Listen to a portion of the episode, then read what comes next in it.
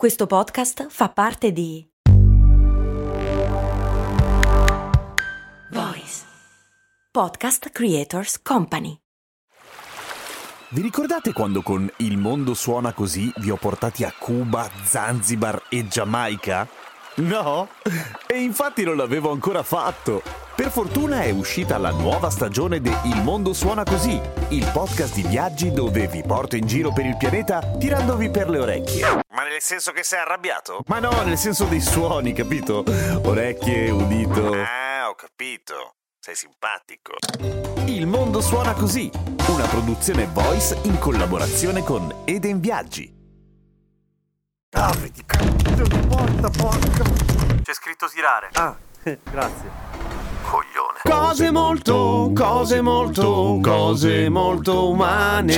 Perché noi umani siamo così bravi a spingere le porte con scritto tirare e viceversa? Insomma, com'è che non siamo capaci di leggere un cartello? O meglio, siamo capaci di leggerlo e ignorarlo allo stesso tempo? Adesso ve lo dico. Intanto volevo ringraziare Lucia, l'ultima iscritta su patreon.com slash cose molto umane, che quindi insieme a tutti voi dà una mano alla trasmissione e può fare tutte le domande che le pare e accedere ai contenuti speciali e a ricevere le puntate senza pubblicità direttamente su Telegram. Comunque, tornando a noi, dicevo, perché non siamo capaci? Perché siamo stupidi?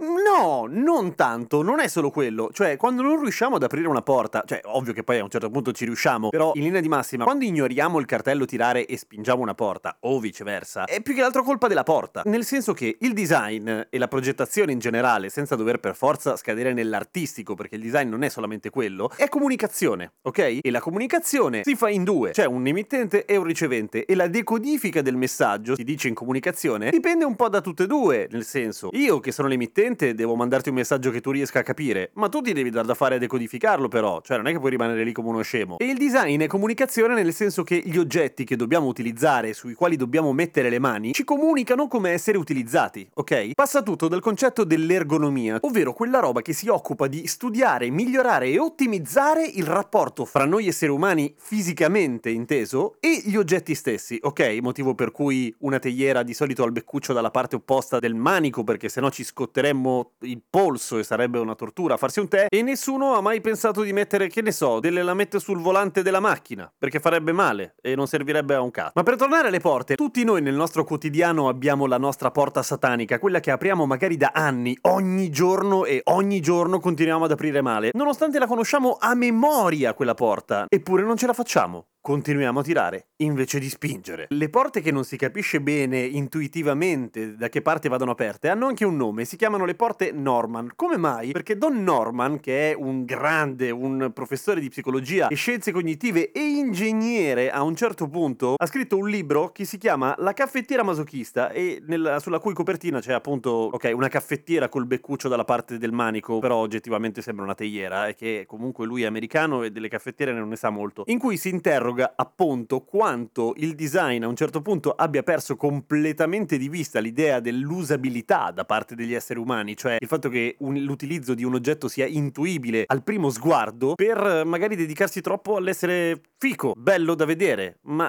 a un certo punto bello, ma anche chi se ne frega se non lo puoi usare, giusto? Ovviamente i designer l'hanno molto criticato, ma non ha torto il signor Norman. Per esempio, per rendere evidente il fatto che una porta vada spinta e non tirata, basta metterci un pannello di metallo invece che una maniglia ed è evidente quello che bisognerà fare, giusto? La maggior parte delle volte che tiriamo una maniglia che va spinta è perché c'è una grossa maniglia a cui aggrapparsi, per cui è controintuitivo perché ovviamente viene da pensare che vada tirata e invece no, devi leggere l'etichetta piccolina. L'usabilità degli oggetti che a un certo punto ha ripreso a avere una certa importanza, per cui basta fare le cose belle e dolorose da utilizzare, passa anche da un concetto molto importante, soprattutto quando si parla di oggetti elettronici, ovvero il feedback. L'esempio forse più banale al quale siamo abituati ogni giorno è il haptic feedback, ovvero la vibrazione, quando tocchi i tasti virtuali di uno schermo touchscreen come quello del telefono, ok? Tu tocchi e vibra. Esattamente come un bottone meccanico ci dà un feedback facendo click o muovendosi banalmente, perché ai tempi non c'era bisogno di dare un feedback, ok? Ma un feedback può essere anche una lucina che si accende quando abbiamo attaccato la spina, prima ancora di utilizzare un oggetto. Il beep di quando aumentiamo il timer del microonde. E poi c'è un concetto interessante che non ha ancora un nome, perché ne sono io il teorico, per cui credo che potremmo chiamarlo l'effetto Kesten, se a voi va. Cioè quella sensazione di disagio totale e profondo smarrimento che sanno dare gli oggetti che danno un feedback sbagliato. Per esempio, il mio citofono ha un codice numerico per entrare, devi schiacciare quattro cifre e poi la chiavetta e ogni volta che schiacci il bottone fa beep, quello è il feedback, che dovrebbe stare a dire che la pressione del bottone è stata registrata. Ho schiacciato uno e sullo schermo si vede uno, giusto? No. Il problema è che ogni tanto schiacci il bottone, fa beep, quindi tutto ok, ma non registra la pressione del tasto sullo schermo. In pratica ti dà un feedback fasullo. Non ha registrato quel tasto. È come se non l'avessi schiacciato. Tu, caro citofono, mi stai prendendo in giro. Ecco, quello è l'effetto Kesten, ovvero la discrepanza di comunicazione fra il